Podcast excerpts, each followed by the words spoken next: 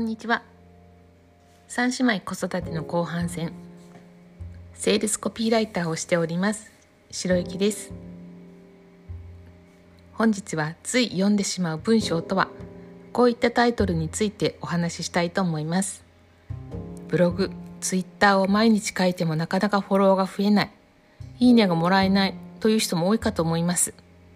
でもいわゆるインフルエンサーと言われている人たちは記事をアップすればどんどんフォロワーが増えていますよね。すでに記事を量産しているということもあるかと思いますがただ数をこなせばいいのでしょうか。やはりシナリオが読みたい内容になっているかということがキーポイントとなると思います。では読まれる記事を書いているインフルエンサーは一体どのような記事を書いているのでしょうか。結論から言いますと人間の欲求に沿って内容を書いているということです。では人間の欲求とは一体何なのでしょうか？人間には大きく分けて5つの欲求が生物科学的にプログラムされていると言われています。その5つとは1生理的欲求2安全の欲求3社会的欲求4承認欲求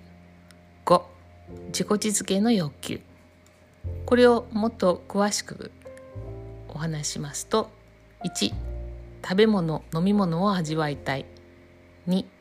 恐怖痛み危険を免れたい。3他人に勝り世の中に遅れを取りたくない。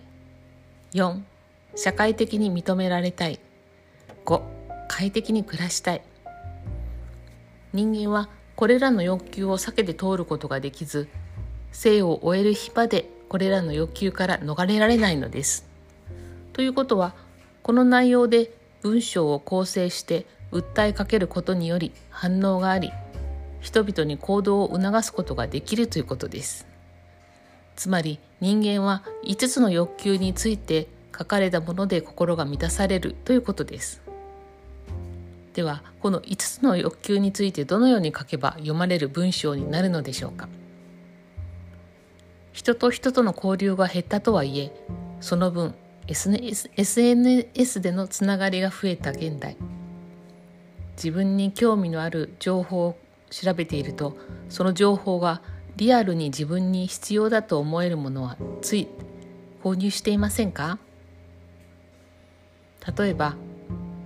SNS 初心者のパート主婦が売上30万達成したネットで稼ぐ方法なんて見たらあこの情報を買って読んだら私も稼ぐようになるかもとポチッと購入となりますよね。具体的で視覚的な言葉を使いその製品を使うとどうなるのかこのサービスを使うとどのようなメリットが受けられるのかということを頭に